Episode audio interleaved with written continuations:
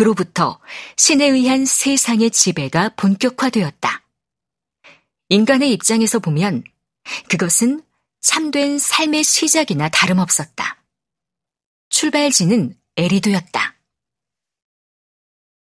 가장 숭고한 신들의 땅 수메르에서 만인에게 엔키의 거룩한 법이 실행되기 시작했다. 참으로 고귀한 법이었다. 엔키에 의해 왕권이 탄생했고 그에 의해 왕이 된 자는 영광스러운 왕관을 썼다. 소와 양이 곱절에 곱절로 늘어났고 신전은 하늘 높이 치솟았다. 엔키가 정한 운명에 따라 도시는 풍요로워졌고 인간은 엔키의 축복을 받았다.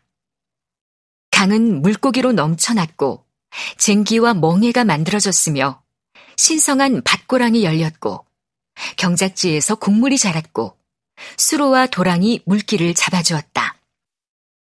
곡물 창고는 꽉꽉 찼고 곡괭이와 벽돌로 살아갈 집이 세워졌으며 들판에서 식물이 자라났고 동물이 뛰놀았고 외양간과 양우리가 지어졌으며 우유와 기름이 그득했다. 엔키는 곳곳에 매를 풀어 다스렸고 신들을 군데군데 적절히 배치했다. 인간에게 삶다운 삶이 열렸고 신들은 각기 자신의 위치와 역할을 잡아가기 시작했다. 엔닐과 엔키가 기뻐하고 있었다. 엔닐은 매를 지켜보고 있었고 엔키는 매를 집행하고 있었다. 엔키에 의해 매의 기능이 올바르게 작동되면서 신들은 대부분 제 깜냥에 맞는 신기를 발휘하게 되었다.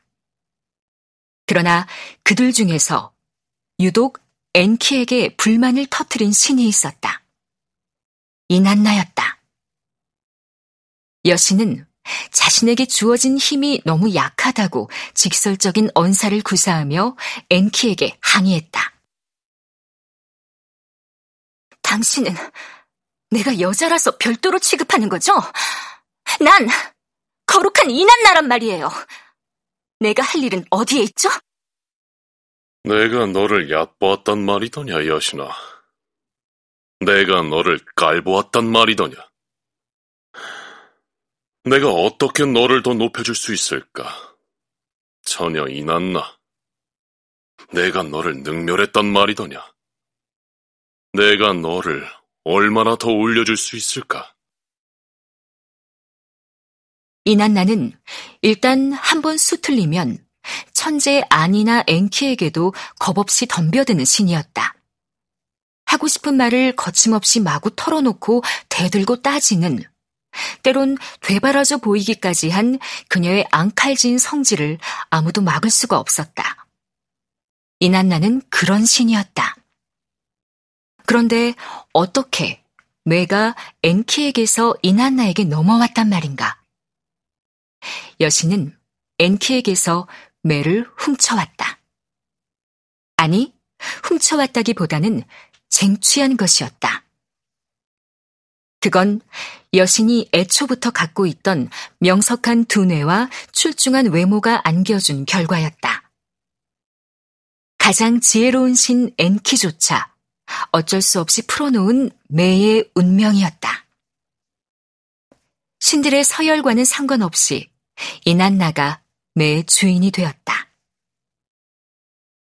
도대체 무슨 일이 있었던 걸까?